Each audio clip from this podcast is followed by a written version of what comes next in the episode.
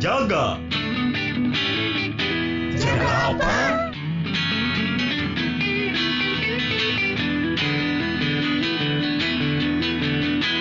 Jaga waras. Selamat gini hari para warga. Selamat datang di Jagatran episode ke-10.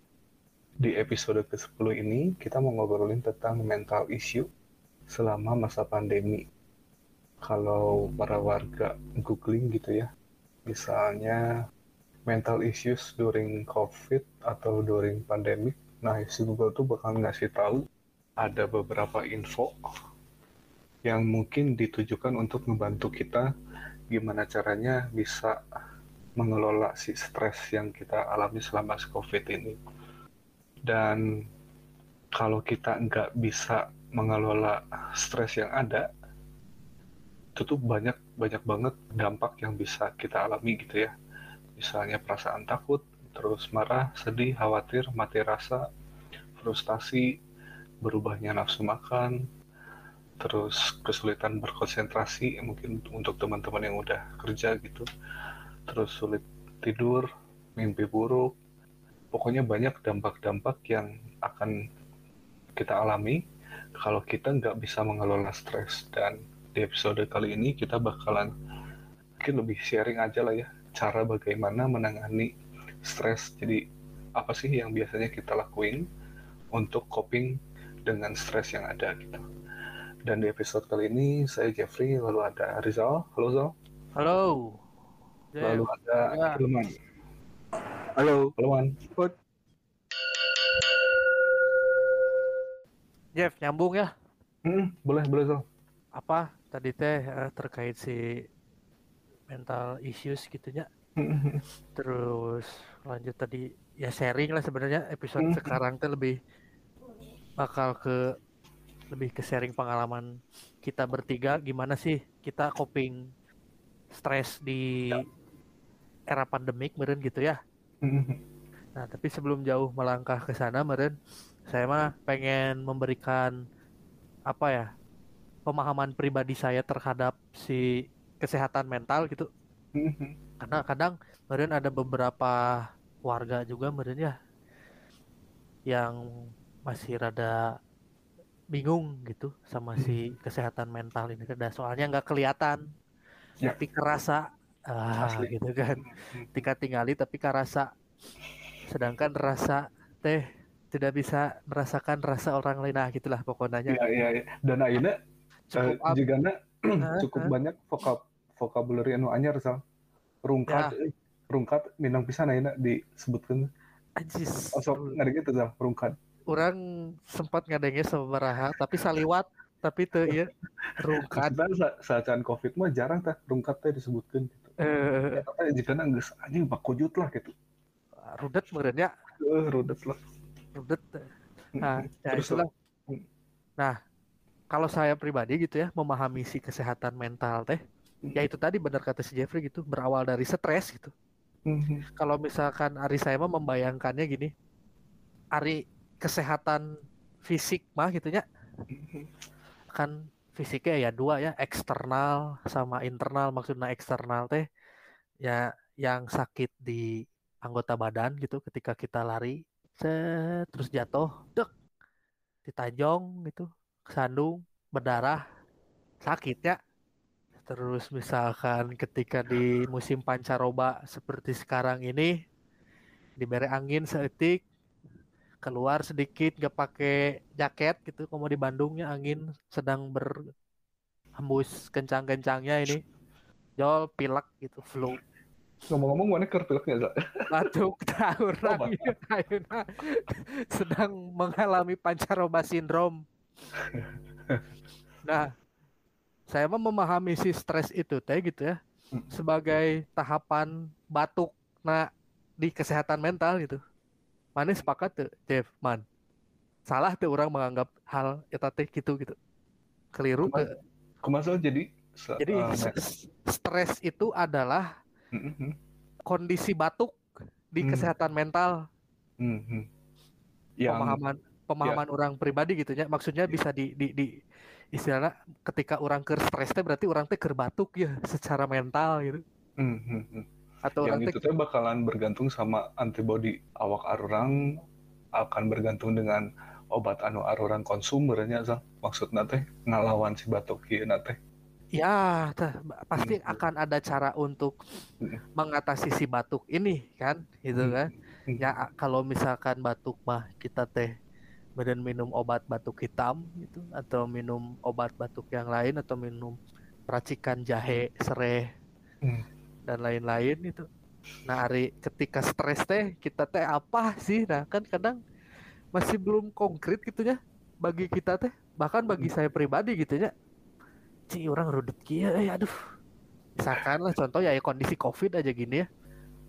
Apalagi pas awal-awal covid gitu ya justru itu udah dari stres masuk ke arah depresi eta mah saya Ya. merasa teh gitu ya Ya, ya, ya. ketika Dan itu memang salah satu dampak dari si stres eta Zal cenah mah lamun bisa dikelola. nah iya Depresi. itu, itu dia nah kayak gitu gitu saya teh mikirnya teh kira-kira bener nggak bener maksudnya patut sih saya mem- mem- mem- memposisikan si stres teh seperti batuk atau kepentok di lutut gitu Hmm, tapi hmm, dalam dalam state kesakitan yang berbeda gitu kalau tadi mah sakitnya di di tulang gitu terus batuk mah sakitnya di tenggorokan gitu kalau stres mah sakit nanti di, di jiwa gitu hmm, hmm. Ya orang setuju sih dengan kumahanya penjelasannya mah untuk dapat batuk kan eta teh ada beberapa faktor juga ya Zal. Maksudnya Hahaha. ya, faktor internal, faktor eksternal. Misalnya anu orang misalnya eh temake baju anu rada handut, terus diberi angin anu rada tariknya, kemungkinan pilekna meureun leuwih badak gitu nya. Iya iya iya. Nah, terus eh, gimana an- si badan kita merespon si virus pilek ini itu juga bakal menentukan kita bakal nyampe ke batuk atau ente. Ya, kurang lebih orang eh, ngebayangkeun sarua sih jeung mental issues oke gitu maksudnya Hahaha. Karena kan sesuatu itu nggak semuanya bisa kita kontrol dari diri kitanya maksudnya ada sesuatu yang memang kita nggak bisa mempengaruhi ke si kenyataan itu gitu dan itu Hmm. nantinya bisa bikin kita stres nah kemampuan kita mengelola si stres ini sih yang memang jadi kunci menurutnya Betul bisa. dan ya mungkin kita ngobrol-ngobrol tentang kop, cara coping strategi coping kita masing-masing menurutnya Zal. Ya Ah. sharing boleh sih. Kumaha carana biar bisa rada terus waras walaupun yang kita lakuin ini juga sebetulnya kan salah satu cara juga yang kita percayanya so, biar kita tetap terus waras. Um, Menjaga kewarasan. siapa dulu nih mau sharing tentang coping stress? Mungkin mana dulu man? Anjir, Kenaon man? ngomongin ngomongin stres orang stres di heula ya. Stresnya pada naon man? Ah, ya, uh, namanya bener sih stres teh kan sebetulnya apa ya? Tadi lamun Rizal bilang mah kan batuk ya. Memang sebetulnya stres teh hal yang wajar di kondisi yang gak wajar gitu. Semua orang pasti stres. Ketika ada hal yang menurut kita nggak beres atau tidak biasa, hampir semua orang pasti ngalamin stres, pasti stres gitu. Hal yang wajar gitu. Sementara kan sebetulnya penggunaan kalimat stres di kita kan hari-hari kadang suka ini ya mengalami perluasan ya. gitu, ha, bergeser. Orang stres, nugelo disebutnya stres. Memang sih awalnya pasti manehna stres gitu, tapi kan bukan berarti stres artinya langsung gelo gitu kan. Jadi memang stres itu kan reaksi tubuh terhadap sesuatu yang tidak biasa gitu. Jadi orang sering dengar mm, istilahnya gitu. Stres adalah kondisi yang wajar di situasi yang tidak wajar. Misalkan eh, orang isukan kudu deadline isukan orang can ngagawean naon pasti stres. Setelah pegawaian eta lewat, kerjaan udah selesai, stresnya hilang, kerja itu stres kan gitu. Nah, copingnya sebetulnya yang paling lama orang ya. Eh, pertama kita sadari dulu itu sih, cek orang mah sadari dulu itu bahwa stres adalah sesuatu yang normal. Semua orang pasti stres di saat situasinya nggak normal. Nah, copingnya ada banyak reaksi sebetulnya. Lama misalkan ngomongin secara ilmiah, ayah lah teori-teori itu mah bisa ditayangkan di eh, di Google ge aya dah teori-teori. Nah, Tapi memang yang yang paling penting itu kita tahu pemicu stres. Nah, kemungkinan ya itu biasanya ada tiga apa namanya? Ada tiga cara orang biasanya menghadapi stres. Menghindari, melawan, atau hiji naon gitu. Nah, lamun orang biasanya copingnya pertama orang kudu tahu heula nih pemicu stres orang naon ya. Budak misalkan rewel oh, gitu. Atau oh sebenarnya lain budaknya nu rewel nu ngajin orang stres nu ngajin stres pagawean orang loba terus budak rewel sigana lamun Hmm. pagawean beres mau pati rudet sarudet iya gitu bisa jadi kan Hmm, gitu Iya, iya. Berarti Bisa si jadi- bayi teh sebenarnya lebih ke trigger aja ya, Mane?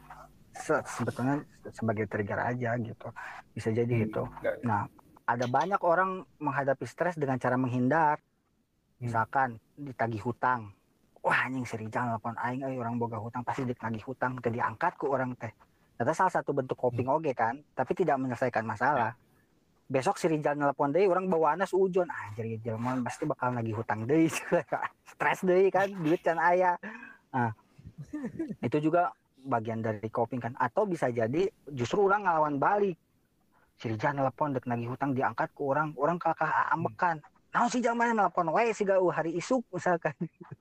Tagihna di wae isuk kan. Nah, Tagih sebetulnya kan bagian dari coping, bagian dari cara orang menghadapi masalah kan gitu.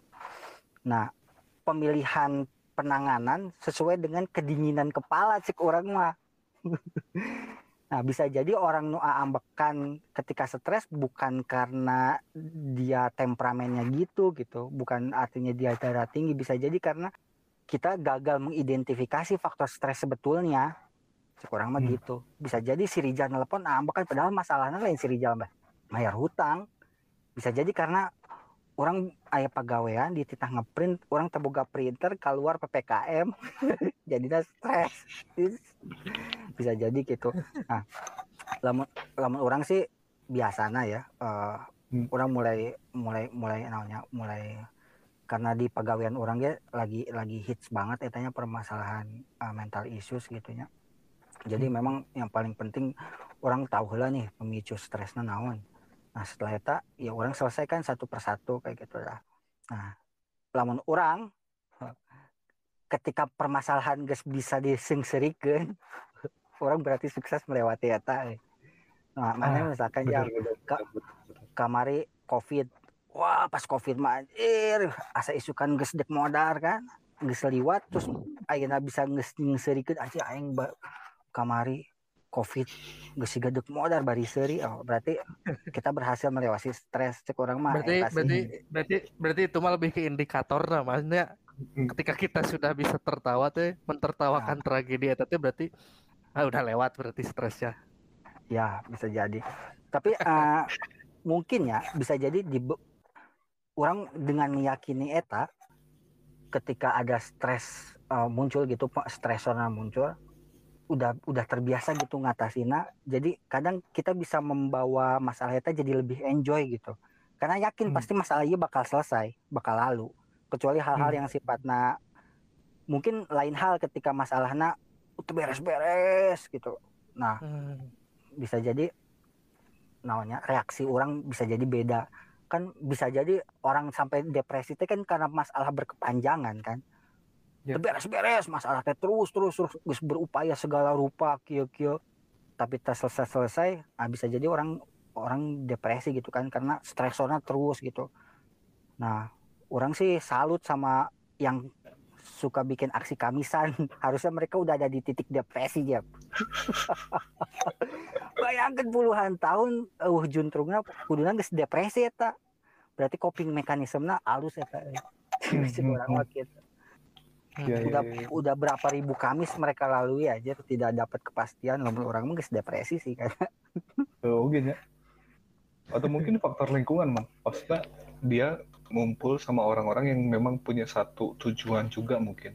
ah itu itu Jadi pengaruh si- banget deh Jadi mereka masih ngejaga si hasrat mereka untuk ya mencari atau memperoleh keadilan berenya kurang lebih mah gitu berenya. iya bisa jadi nah kalau di tingkat keluarga Semangatnya yang paling iya semangatnya terjaga. Kalau di lingkungan Hmm. yang paling rentan stresnya sebetulnya ibu rumah tangga. Apalagi pasangan eh, muda nu karak buga budak misalkan. Can kabayang Hmm. kumaha. Makanya kan ayah istilah iya kan? Pasti eh, geus eh, pernah ke siga baby blues gitu. Nah Mhm. itu kan sebetulnya stres yang nggak kelola sampai ke eh, depresi kan? Bisa jadi arah ke sana sampai stresnya jadi kecemasan yang nggak tahu kan gitu kan Se- bedanya stres dan kecemasan teh kan gitu katanya ay stres orang tahu faktornya iya itu itu itu tapi karena Hmm. numpuk faktor pemicu stresnya numpuk ter- terselesaikan jadi apa wujud tadi bahasanya naon ya Rungkat. rungkat orang karak denge eta rungkat eta Asli, sigana Di Bogor, di Bogor Eh. meureun aya di Sukabumi istilah lain meureun. no? sigana Rungsing. iya, iya. naon?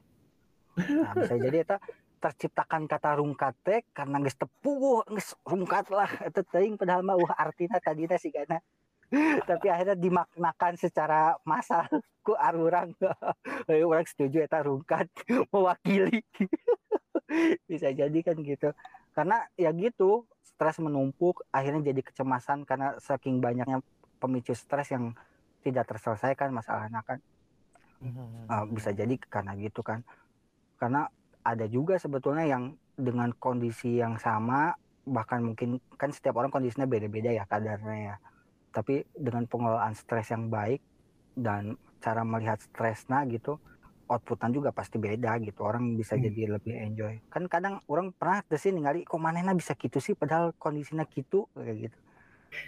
Kok bisa orang Ya, ya, tenang ya. gitu di kondisi kia? Gitu. Nah, Hmm. bisa jadi lain karena manehna masa bodoh karena kemampuan copingnya jago bisa jadi Ah. kan ayah nu dek dipanggil ke hareup titah ngomong geus ngajarek dek bahkan teh bisa ngomong ada stres berarti manehna teh kan Ah, tapi ada orang yang biasa ngomong di depan gitu oh berarti bisa jadi karena manehna geus biasa atau karena Wah, cara mengatasi Hmm. di etana geus Ya. jago gitu menarik. ay cek orang masih itu Eh, Eh, kedeng eh anu masalah rungkat eh orang jadi penasaran. Ini ada penjelasan dari cianjurtoday.com eh. Rungkat dalam bahasa Sunda dan bahasa gaul memiliki arti yang berbeda dengan makna yang sama. Secara keseluruhan, kata ini memaknai suatu hal yang buruk pada kondisinya. Rungkat atau yang disebut juga sebagai rongkat sebenarnya berasal dari bahasa Sunda. Namun apabila diterjemahkan ke bahasa Indonesia, rungkat memiliki arti tumbang hingga akar-akarnya tercabut. Kata ini biasanya digunakan pada suatu benda besar yang tumbang seperti pohon. Nah, kalau di bahasa gaul yang sekarang, kata rungkat kerap dimaknai sebagai suatu kondisi seseorang yang kurang baik seperti kelelahan hingga sakit atau bahkan tidak punya uang sehingga tidak mampu melakukan apa-apa. Sekian. Ma- masuk akal sih Jep. jadi nu tumbang kewarasan tumbang dia nepi ke akal Nah, itu. Itu bisa coping ya. itu. Karena waktu Teu teu bisa coping eh orang yang nanggapi sih Hilman deh yang Mhm. tadi ketika ya kemampuan coping seseorang itu beda-beda gitu ya. Mhm. Eh istilahnya kan balik lagi ke analogi orang tadi tentang kesehatan mentalnya Hmm. bahwa stres teh adalah batuk gitu. Berarti mun misalkan batuknya ke kondisi pancaroba siga kieu gitu ya, seseorang bisa tetap stand stood gitu ya. Cager we si aktivitas di luar tidak sakit gitu badannya gitu. Hmm. Cing ade si eta euy imunna alus. Nah, gitu kan. Ketika kesehatan fisik banyak. Hmm. Tapi ketika seseorang bisa stabil di kondisi pressure yang besar dan stres yang bertubi-tubi gitu ya dari Hmm. sana sini berarti bisa dikatakan berarti anjir eta jelema mentalnya hade itu berarti ya bisa jadi berarti kan ketika kita bicara preventif berarti ini ber- ketika kita menghadapi pancaroba badan gitu ya otomatis biar imun bagus kita harus banyak asupan gizi bla bla dan segala macamnya gitu ya untuk membentuk si imun. Nah, untuk seseorang biar mentalnya bagus dan siap menghadapi pressure dan stres teh naon sih ya pernah kepikiran teh kumane? Ketika analoginya pakai analogi nu tadi ya. Meh mental halus teh kumaha sih gitu. Tujuannya untuk kesehatan mental terjaga gitu. kuncinya ya self care cek orang Self bisa care. self Anu care digosok, jangan dikerok. Ya lain anyar jeung Oh, eta eh, eta Agnes Monica eh Jadi eh, apa ya? Tingkat kewarasan teh akan tetap waras ketika kita menjaga jiwa kita tetap happy. Nah, self care itu kuncinya. Mana pernah merasa jenuh pisan gitu tah. Itu teh kita lebih rentan terkena stres gitu. Bahkan pemicunya apa? eh, bahkan pemicu kecil sekalipun gitu. Makanya self care teh ya tanya naon rawat dirinya. Kita tahu Hmm. batasan kita. Kuncinya satu Ah, aware heula orang aware bahwa orang punya kapasitas di tingkat tertentu sampai akhirnya orang bakal stres kalau konteksnya pekerjaan ya contoh Hmm. contoh contoh, contoh kasus misalkan kayak gimana misalkan kia orang mulai aware orang paling nggak bisa diburu-buru misalkan Aha. ketika orang diburu-buru pasti ada aja yang ketinggalan barang orang misalkan. Atau orang jadi nggak lebih teliti. Atau orang orang jadi guru musuh. Atau orang jadi lebih emosian. Nah ketika sudah mulai ada hal-hal yang seperti itu nah caranya ada, ada tekniknya ada, ada tekniknya misal teknik yang paling sederhana kan tarik napas atau hindari eh, pemicu stres itu sementara. Atau Nah. paling umum nginum heula. Mana ambekan aya kan hudu heula paribasa atau nginum heula. Nah, paribasa kan gitu kan. Hmm. nah eta teh se- sebetulnya kayak gitu. Anjir orang ngomong rada serius bae teh. Bye bye bye bye bye bye atuh. Bae dan nanon man. Ja- jadi cenak ya cenak ya struktur otak orang teh eh, bagian besarnya ya tilu aya batang otak atau aya otak perasa dan, dan otak berpikir. Jadi si otak berpikir orang tertutup oleh otak perasa. Hmm. ini analoginya orang lain ahli otak tapi orang pernah dapat pemaparan semacam ini gitu nah aya batang otak aya otak perasa aya otak berpikir batang otak teh kan eh, fungsinya untuk hal-hal yang sifatnya bertahan hidup alamiah otomatis contohnya napas napas orang teh dikendalikan ku batang otak jadi orang kan lamun napas orang Oh. kudu berpikir napas heula teu Iya, iya. iya. ngicep Yang di kan bawah orang alam sadar gitu ya, man? ya? nah di bawah alam sadar eh, sehingga bersin orang ini kan Mhm. kadang kita bisa kendalikan bersinnya eta eh, batang otak. Terus lamun eh, otak perasa eta hal-hal yang sifatnya mengeluarkan efek emosional ke orang orang sedih orang senang orang keki gitu. Nah eta tuh otak perasa. Dan Hmm. nu menutupi eta otak berpikir orang nah jadi cenah ketika stresor datang eta mendorong otak berpikir terbuka gitu lepas kendali. Sehingga ketika otak berpikir orang lepas kendali yang akan ambil alih adalah otak perasa gitu. Sehingga yang keluar lebih sifatnya emosional tidak berpikir jernih. Ngambek langsung hajar langsung cerik. Mana pernah ningali budak letik hayo lo ha misalkan me- mecahkeun kaca hayo lo hayo hayo. Eta teh kan jadi stres manehna langsung cerik. Padahal mah kan bisa jadi tangani nah gitu makanya nah kira saja eta jadi cenah proses pertumbuhan otak teh oke gitu dimulai dari otak eh, batang otak heula. Makanya bayi lebih bisa bernapas heula ketimbang hitung-hitungan. Lebih bisa napas heula karena cerik. Kan gitu napas heula karena Hmm. cerik gitu. Nah kemudian eh, seiring waktu manehna menyampaikan sesuatu dengan perasaan cerik. Makanya ketika umur sekian bisanya cerik ngambek ngadat. Nah itu otak perasa semakin dewasa orang karak baru bisa berpikir. Nah makanya ketika otak berpikir lepas yang ngambil alih itu otak perasa sehingga budak akhirnya. Nah gimana caranya supaya respon orang tetap keren gitu tah? Tetap tenang. Salah satunya eta orang kudu hafal bahwa ayeuna dia ke stres nu ngambil alih pikiran orang otak perasa gitu. Supaya nutup deui otak berpikirna orang kudu menenangkan diri tarik napas. Eta kan aya terapi-terapi gitu kan loba Ya, lamun di di konsep-konsep mental health gitu. Makanya aya meditasi Iya, iya, ada iya. tarik napas. Bahkan salah satu eh, tekniknya ada aya ngaranna grounding. Aya oge teknik ngaranna eh, napas dengan hitungan. Tarik napas lewat hidung keluarkan lewat mulut. Nah itu kan Hmm. itu mengembalikan ketenangan sebetulnya gitu. Hmm, Dah, nginum nah dikembangkan man, cenah man. Lamun Oh, tarik gitu napas masih belum membantu, tarik tunai euy. Oh, iya. masalahnya tarik tunai oke Lama- Mudah ya nu bisa ditarik ya. Eh, Tapi geus teu bisa ini tarik tunai ya. Teu bisa. Makanya Ah, ayeuna tarik mang. Man, Oi, oi. man. Kumaha jadi tarik Eh, tarik tunai wae kumaha? menarik euy urang. Kira, urang rek menang tapi mana ya? Oh, Naon? kumaha? Urang kerek apal gitu. Bahwa si otak teh aya tilu bagian eta. di umur ayeuna anjing aya tilu bagian eta otak teh ternyata. Maksudnya orang mengerti gitunya si otak teh bisa berfungsi sebagai kognitif, motorik gitunya, tapi secara naon istilahnya struktur merenya ada batang, ada perasa, ada berpikir gitu. Kerek naon Mun tah. teu salama tilu eta teh hanya hanya bagian kecil. Jadi loba oge sebetulnya tapi da- dalam hal ini, dalam konteks ini yang bisa disebutkan bagian otaknya eta lamun teu salah batang otak, korteks dan limbik eta teh bahasa ilmiah. Nah, bisa Google lah. Tapi lamun ngobrol iya mah nu paling eta kan kitunya otak berpikir jeung otak Nah. Gitu sih. Penjelasan mana bisa diserap dengan mudah ke orang gitu eh, tapi kalau misalkan mau lebih dalam meureun kayak kita ngundang neurologis lah dijaga terang untuk ngobrol ya tapi eh, balik di kanu tadi berarti untuk preventif agar kita mental kuat teh sebenarnya mah ya harus apa ya bukan harus merenya dilatih merenya Ya, keterampilan itu sih bisa dilatih gitu.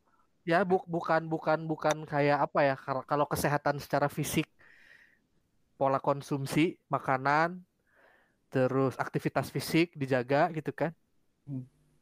Berarti kalau si mental mah, meren kita teh bisa apa ya? Hal yang bisa dilakukan itu. kita, eta. Self care. Jadi makanya tadi nyambungnya sebelum tadi, orang ya. ngomong Ah, jadi di situ kan orang udah mulai tahu ya batasan orang nah karena kerja keras sebagai kuda teh tidak dianjurkan. Sampai sampai kayak kuda teh tidak dianjurkan. Eh maneh manusia. kerja kerja kerja itu tidaknya. Kerja kerja ker- tergantung dah. Kerjanya Iya. baraha kali heula lamun tilu kali masih lah aduh kade habis tewak tapi memang ya yang penting itu self care makanya eh, kalau misalkan apalagi siga arurang gitunya buruh atau pekerja self care teh penting untuk apa meningkatkan apa kewarasan lah ketenangan jiwa gitu. Jadi mengurangi kerudetan self care teh sesederhana orang melakukan hal yang kita suka di pagi hari sebelum mulai kegiatan ngopi. Eh, orang pasti nggak familiar dengan kata me time kan? Nah itu teh Hmm. sebetulnya self care gitu. Nah ya, ya, ibu-ibu ya, teh ya. penting pisan eta me time. Self care teh penting pisan apalagi yang full time parent ya nggak apa anjir tergampang eta teh budak udetan gitu kan asli Hmm. Nah, itu teh- nu sekolah online teh geuning man eh Wah. ya kebayang tah edan teh manehna Komun nyaman kudu wanita gawe karir. ibu Nah. kudu masak kudu nyusuan meureun kudu Nah. ningalikeun budak nu sakola ah anjir itu makanya penting oge bahkan budak ge perlu self care kolotna ge perlu self care eta sih Ya, ngomong self care self-care ya. bisa lah di, di googling ah, Ya, konsep self-care. keywordnya self care ya warga nah itu tadi salah satu mungkin apa ya upaya preventif merenya untuk bisa mengelola stres ya. Heeh, jadi ketika saacan katinggang kurungkan self care lur. Ya nah coba googling we self care lah. Siapa tahu anda bisa jadi bintang iklan Kan? eta menggantikan Agnes Monica Hai, kemun misalkan sudah mendapatkan info-info ada yang menarik, jangan lupa mention jaga underscore waras. Twitter, Twitter aja biar bisa ngobrol. Instagram mah bisa lah Instagram juga boleh. ini ada tulisan dari UNICEF tentang bagaimana kita bisa coping akan stres walaupun sebetulnya ini ditujukan untuk teenagers bodo amat lahnya arurang anggap arurang sebagai teenagers we nya kan darah muda orang Bener. Nah, yang pertama, recognize that your anxiety is completely normal. Nah, jadi ketakutan itu adalah sesuatu yang sangat wajar gitu. Jadi nggak nggak usah nggak usah takut akan itu gitu, nggak usah overthinking akan itu. Kecemasan itu sangat wajar. Terus yang kedua, cari uh, find a distraction. Jadi cari sesuatu yang bisa mendistraksi. Nah mungkin waktu itu pernah yang episode sama Andi Zal. Orang pernah cerita poe minggu mah orang ke kantor. Beda orang teh lamun tidak melakukan sesuatu teh ulah orang malah jatuhnya tuh nggak bisa tidur malamnya. Terus yang ketiga find new ways to connect with friends. Cari cara baru untuk tetap terhubung sama teman-teman.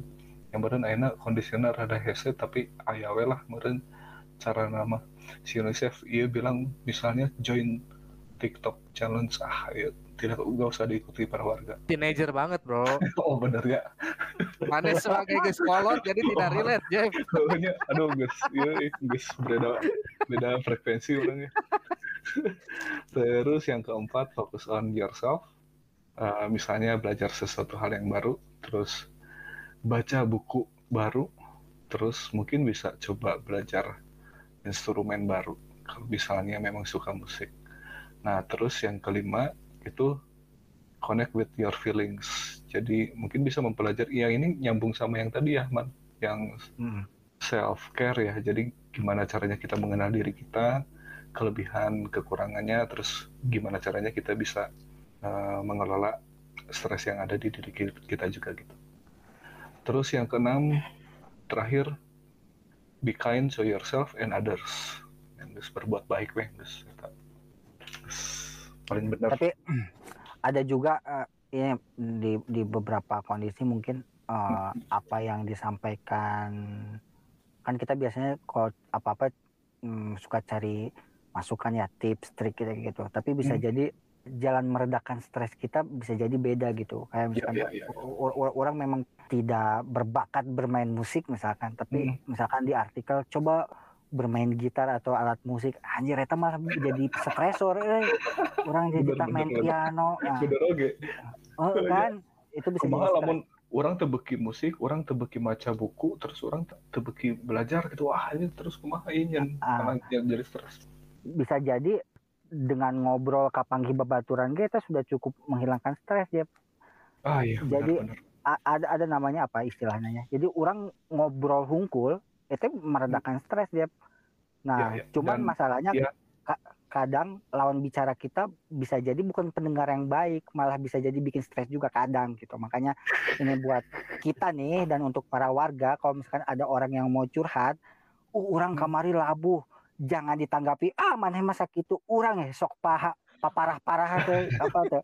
Mana karena digegel anjing? Orang digegel paus ah terus ah. Itu kadang bikin apalagi di zaman gini ya di di di kondisi kayak gini kita mulai inilah eh, apa ya berempati gitu. Jadi jadilah pendengar yang baik bukan kamu juga harus ada waktunya kita juga didengarkan gitu. Tapi ketika kita tahu teman kita sedang cerita dan pengen dengerin dengerin aja dulu gitu. Jangan dibandingin sama kesuksesan kegagalan anda yang lebih parah. Biasanya kan gitu kan Heh, lamun orang keur ngomong gagal hayang pagagal gagal oh pokoknya orang istilah. nah Istilahnya non jadi ngadukan nyeri iya anjing. Iya, iya. jadi nggak ada kayak gitu.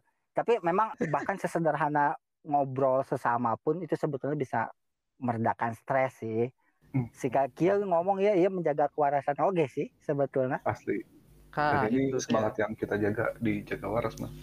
Bener, itu dia. Aya pro- program lah salah satunya eta kan menentukan self care cenah anjir aing di teta self care di PR kieu mah jadi stres euy curang teh. Kudu kieu misalkan bikin program self care orang mau lari setiap pagi eh, minimal dua kali putaran. Wah jadi ngerasa PR kan? Jadinya teh malah jadi beban tambahan gitu. Nah padahal eh, kuncinya self care kan, kan enggak gitu makanya kenali dirimu kan tadi cenah kenali heula maneh hayangna naon resepna Berarti naon ketika gitu. orangnya anti sport sih. mah self care-nya jangan ke lari gitu kan ya. jangan Gitu kan. Contoh lah Nah. meureun siga urang ya, iya sharing meureun ya. Hmm. Eh, pas ya pas awal kemarin gitu nya. Eh, emang sih jatuhnya si coping mekanisme yang keluar teh lebih ke menghindar orang teh nya Hmm. Dari siku- situasi situasi eta teh gitu. Tapi setidaknya eta tetap menjaga orang untuk membantu orang tetap bisa berpikir waras lah gitu.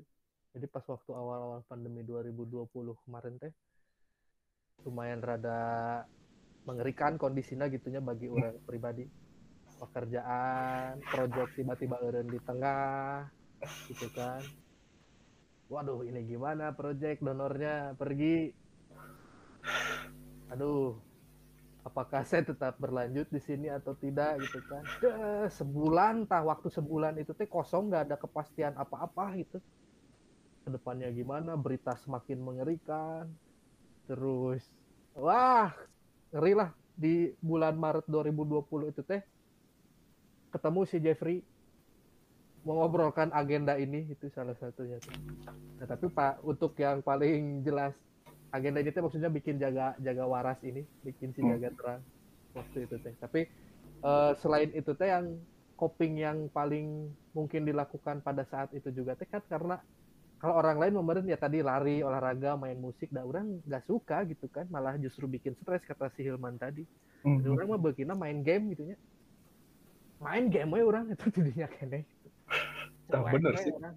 bisa jadi distraksi oke nya Dan ame emang teu heeh, mikir nu aneh-aneh heeh, jadi orang kepala teh jadi jatuhnya teh ke ke situ ya konsentrasi teh gitu main game aja Set. Set, have fun gitu ya.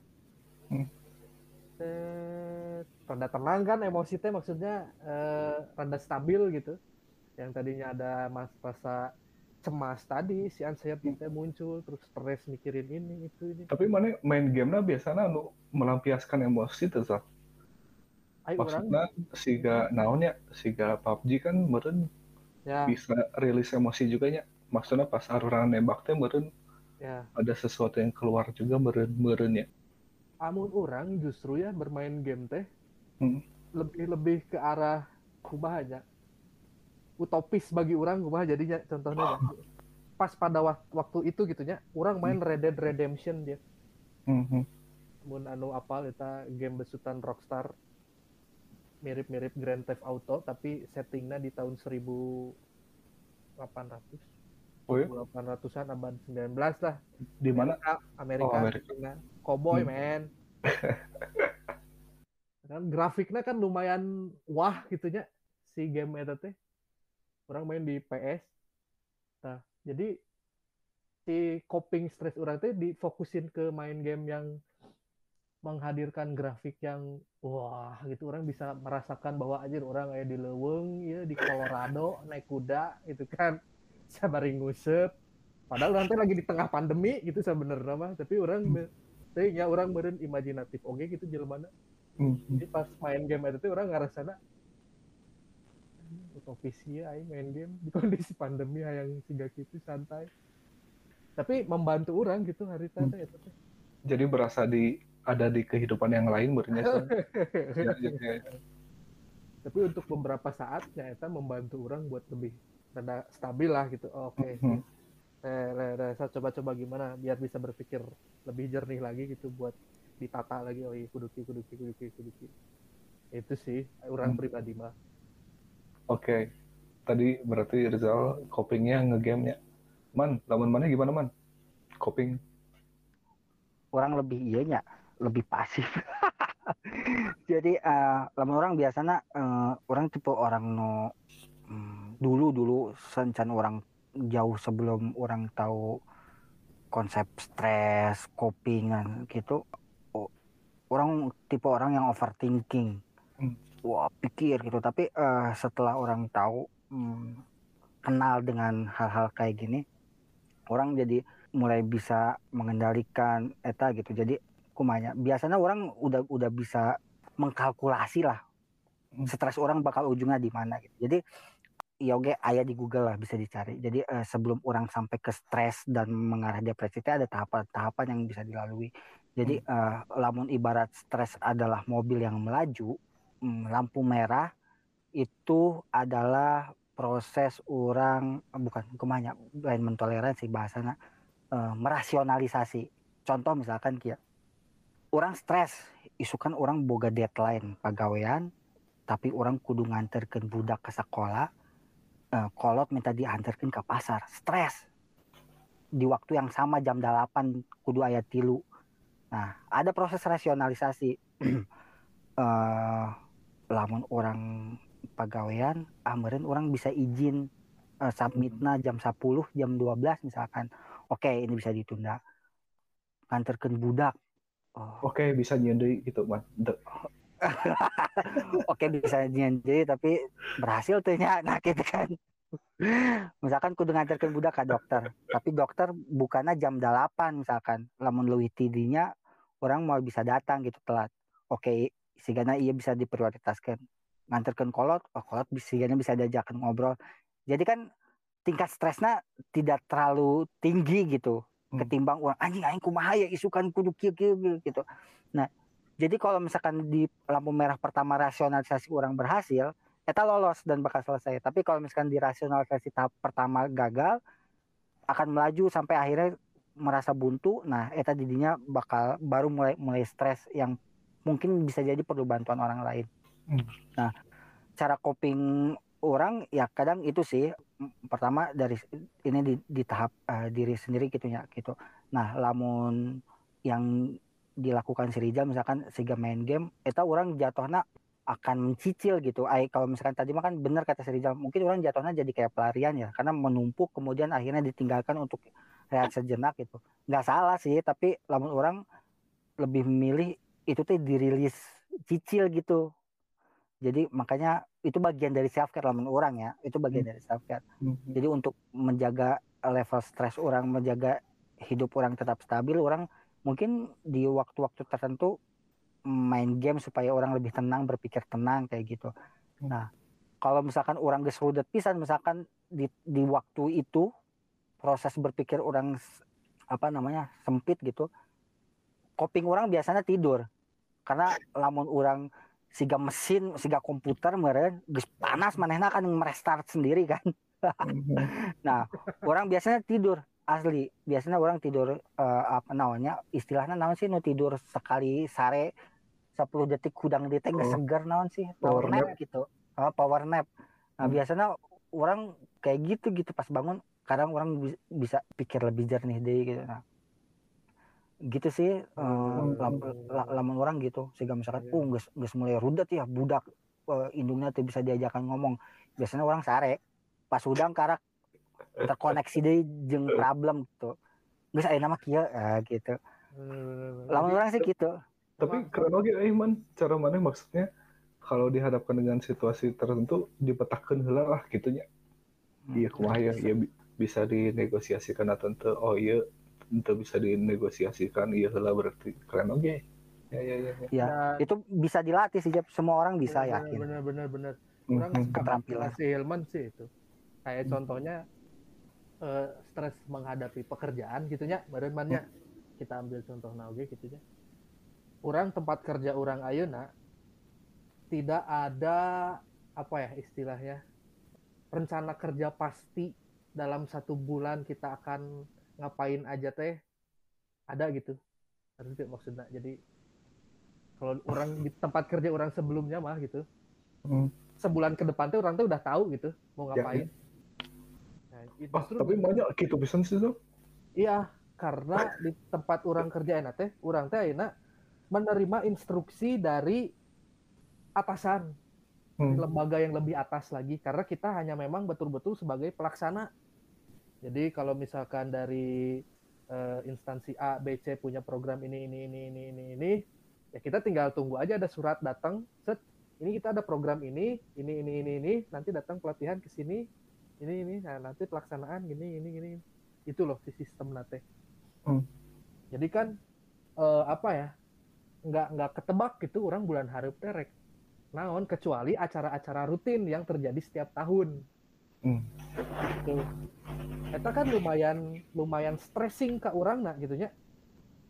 Ketika emang orang tidak tahu surat keluar masuk teh kayak gimana, itunya yang masuk ke kantor teh. Kita teh hanya menunggu informasi rencana kegiatan di malam hari. Hmm.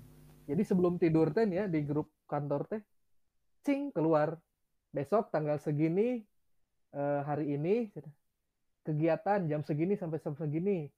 Si A ke tempatnya di sini jamnya segini. Oh, terus tepikeun ka beres tepikeun ka peuting teh. Di share di situ teh. Kan itu lumayan ini ya lumayan naonnya ya stressing gitu. Jadi kita nggak nggak nggak nggak bisa memprediksi apa yang akan terjadi besok lusa seminggu ke depan seminggu sebulan ke depan gitu. Jadi lumayan lumayan apa ya lumayan pressure bukan pressurenya ya stressing tadi itu gitu. Nah yang kata si Hilman tadi apa ya ada proses rasionalisasi teh itu teh emang bener-bener ngebantu gitu di, di kondisi pekerjaan orang eta. Karena misalkan orang tidak bisa apa ya tidak bisa mengkondisikan itu teh jatuhnya bisa jadi stres pisan bahkan bisa jadi cemas malah bisa jadi depresi. Oge gitu aja cing Asli, kemarin asli, asli. kamari Ya, ya. beres cik urang teh. Aya geus aya di surat di anyar gitu kan. Sedangkan eh, ini deadline deadline-nya teh ya nggak kira-kira men. Informasi datang jam 9 pagi misalkan ya.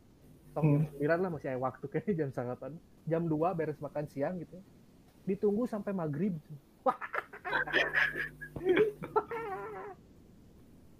masih mending kalau misalkan tugasnya paperwork gitu ya tapi Hmm. ketika pekerjaannya melibatkan komunitas gitu ya harus ada pertemuan harus ada diskusi harus ada musyawarah dan diminta tiga hari selesai ya damn man tadi balik lagi ke si rasionalisasi tadi etanya akhirnya orang teh harus Mhm. bisa berpikir lebih cepat dari biasanya kan Ya, ya. maksudnya ya dengan deadline yang seperti tadi itu gitunya Hmm. Ya, kumaha orang ditambah lagi di rumah gitunya bojo tengah SMS atau tengah SMS anjing SMS lah bahasanya Nah, WA gitu kan Nah, YM lah. nggak YM gitu kan bus gitu. bus bus bus ini ini anak demam gitu. waduh gitu kan cet cet cet cet cet cet. Eta lumayan oke gitu kan nah teknik rasionalisasi kayak si Hilman kayaknya emang benar-benar perlu dilatih dan Hmm. untungnya saya teh terlatih di eh, situasi pekerjaan di tempat kerja sebelumnya gitu. Hmm. itu, itu juga lumayan lumayan stressing pisan gitunya dengan nya jangka waktu pekerjaannya by project anu pendek tapi capaiannya ya mang ratus ratus apa ya, mungkin eh, dari saya mah meureun memahami ilmu pengelolaan meureunnya ilmu manajemen manajemen segala rupa we manajemen kehidupan. Kehidupan ya. Waktu lah duit lah. Gitu terus stres tadi itu sendiri di manage dikelola gitu. Cuma sih ketika ayah bam ketimpaan sesuatu apa pun itu stres pekerjaan naon gitu. tapi kita tuh bisa mengelola itu gitu. Oke so Ya. balatak ya kita susun dulu. Kategorisasi lah misalkan. Prioritas hiji dua tilu. Yang orang pribadi weh lah jangan dulu ke orang lain gitu. Prioritas untuk kita sendiri. Dan balik lagi ke si self care tadi setelah prioritas ditentukan kemudian akhirnya orang oh oke yang ini dulu oh yang ini yang ini yang ini. Oh berarti orang gawe kendala anu misalkan oke prioritas keluarga nomor hiji gitu. Tapi ternyata negara ini lebih membantu lebih membutuhkan bantuan saya misalkan ternyata wah bisa geser-geser. Nah, itu kan balik lagi ke pribadi kita sendiri kumaha proses si dan mengelola waktu game menjadi hal yang penting. Maksudnya bahwa oke kita punya waktu 12 jam untuk menyelesaikan ini gitu. dan ternyata menghargai waktu satu jam itu ternyata berarti teh itu juga membantu. Oke sih menurut orang. Itu meren rangkaian proses rasionalisasi anu tadi si Hilman meren mannya karena orang merasa relate jeung eta bisa ya karena ya biar warga juga nggak pada ini ya takutnya salah paham gitu. Nah, salah satu eh, tidak semuanya mesti dirasionalisasi. Maksudnya kita bilang oh etama gampang orang mampu ngerjakan. Nah itu juga salah satu bentuk meredakan stres gitu. Lain hal kalau misalkan ketilu-tiluna berat misalkan. Karena kan setiap ada kondisi yang tidak diduga seperti tadi Rizal bilang kan kadang pegawai jual datang seabrek. Oh stres. Oh, wajar pasti stres. Ya. Tadi nate uh nanaon kan tadi uh nanaon jual tiba-tiba mana kudu ngegawean iya gitu.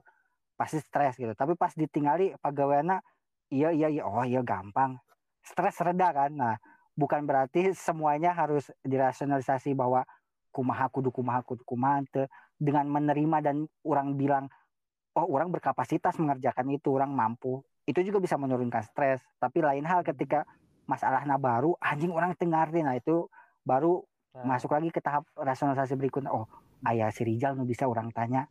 Oh lamun si Rijal tuh bisa ditanya oh si Jepri ditanya. Nah itu juga meredakan stres gitu. Biasanya kan orang stres karena orang nggak tahu apa yang mesti dilakukan gitu nah ketika orang tahu apa yang bakal bisa kita lakukan insya Allah mau tepati stres sih.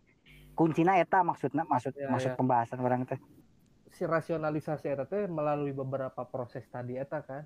Prioritas terus eh, kemampuan orang gitu apa bisa apa enggak nih kita kerjakan. Terus eh, apa pemecahan masalahnya seperti apa. Akhirnya kita kan muncul rasional ah bisa nih. Jadi dari tiga pekerjaan yang diharuskan bukan berarti kita sekonyong-konyong melihat wah bisa sih orang ketiga-tiganya. Tapi setelah dirasionalisasikan ternyata yang rasional bagi orang teh hanya satu gitu. akhirnya stres teh tidak menghampiri saya gitu. Karena yang dua teh jadi eh, istilahnya di prioritas selain sebelumnya. Itu menurut itu teman maksudnya benar gitu. Karena bisa jadi setiap ada stres datang bisa jadi kita nggak stres bisa jadi. Hmm. bisa jadi pemicu stresnya ada tapi kita gagal stres bisa. Maksudnya stresnya cuman sehingga korek api ces legit deh. Kaget gitu. Nah, ya. bisa gitu. Sangat bisa gitu. Iya iya iya iya iya. Dan dari obrolan ini kayaknya orang nangkep si stres ini tuh nggak sepenuhnya buruk buat kita ya. Maksudnya ketika itu bisa dikelola dengan baik gitu, itu tuh malah nantinya bisa ngembangin diri kita juga sebenarnya. ya itu kata kuncinya ya Jeff Oh, nanti kita di, tidak eh, tidak semua stres buruk stresor yang lebih besar lagi, kita bisa belajar lagi, terus sampai akhirnya kita bisa nanganin itu, bisa lagi ngembangin diri, meren gitunya. Dek sama meren siklus kehidupan aja seorang sosok bijak ini fuck. mana stres dengan kebijakan mana stres dengan kebijakan mana eh? Stres dengan kebijaksanaan anjir. Keren mana Eh, mantap mantap mantap. Kalau orang ya coping orang coba apa ya, ngerenung lah gitunya orang teh kumaha terus kadiker dia jika orang meyakini kalau orang teh bakalan terbantu kalau orang lebih rajin olahraga eh kita ngaruh pisan. Jadi kalau misalnya orang nggak olahraga mental orang teh culun pisan eh.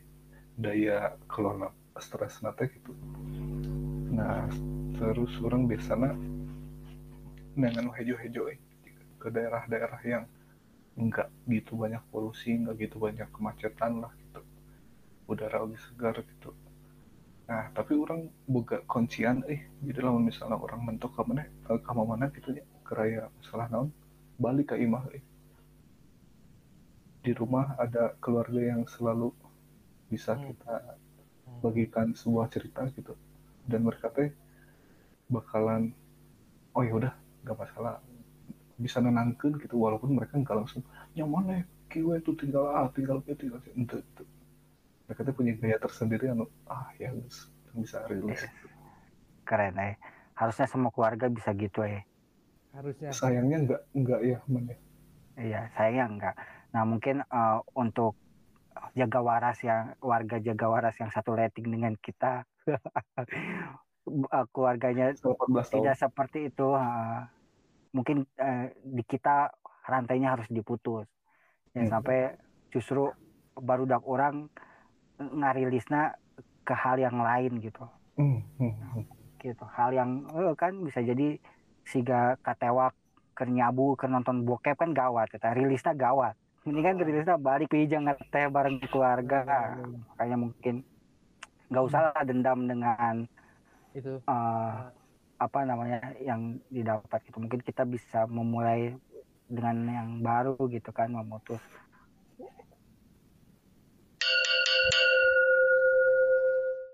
Saya ada info eh. ini khususnya untuk warga Bandung ya KTP Bandung lah yang tinggal di kota Bandung. Ada layanan bantuan psikologi untuk sahabat relawan. Udah. Untuk siapa pun yang merasa membutuhkan konsultasi psikolog mungkin ketika stresnya sudah berbagai macam cara coping sudah tidak bisa dilakukan gitu terus butuh pertolongan ahli ada hotline yang bisa dihubungi. Semoga aktif nomornya ya. Ini dikelola sama Dinas Kesehatan Kota Bandung. Itu ada di nomor 0812 1108 4053. Eh, serius, Serius, Oh, serius. mantap. Diulang deh, Sal. Di- diulang lagi. Mau diulang lagi atau mau di, di digeser lagi itu eh, ininya ke belakang Ah, beberapa detik? daripada- Saya ulang lagi aja lah, main panjang gue ya, Bang. 0812 1108 4053. Ini dari Satgas Relawan COVID-19 Kota Bandung. Mantap. Ngomong cek orang mah. peninggalan wali kota Saacana atau anu lain aja, Sal?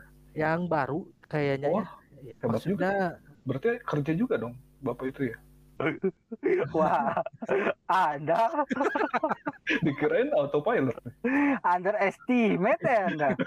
kalau program kayak Suama sebetulnya ramainya tuh di periode sebelumnya ini men- men- meneruskan berarti programnya sustain bagus berarti. Oh iya, mantap, mantap. Tapi jangan cek orang mah.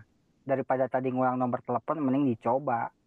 Pasti aktif dong, pasti ada yang layanin dong. Gak mungkin gak ada yang Aktif, ngelayanin aktif. dong. Semoga pasti aktif. dong. Soalnya Pasti. eh, layanan ini teh nanti ya akan terhubung ke puskesmas di wilayah-wilayah karena di, di, di Bandung mah si di puskesmasnya udah ada layanan psikologi Oh iya?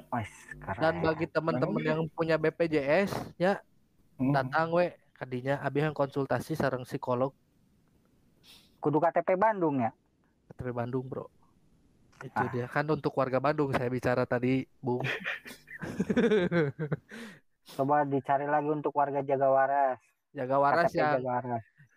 Ah, selamat ya para warga. tapi semoga jangan jangan ya tetap bisa dijaga lah kewarasannya dengan ngobrol sama kita kita ini di sini ya Orang ini eh salut eh ke manajer eh. Biasanya eh, apa namanya ya? Kurang minatnya warga terhadap program pemerintah. Teh salah satunya karena kurang sosialisasi ya. Aya programna tapi batur tak apa. Coba nu gitu.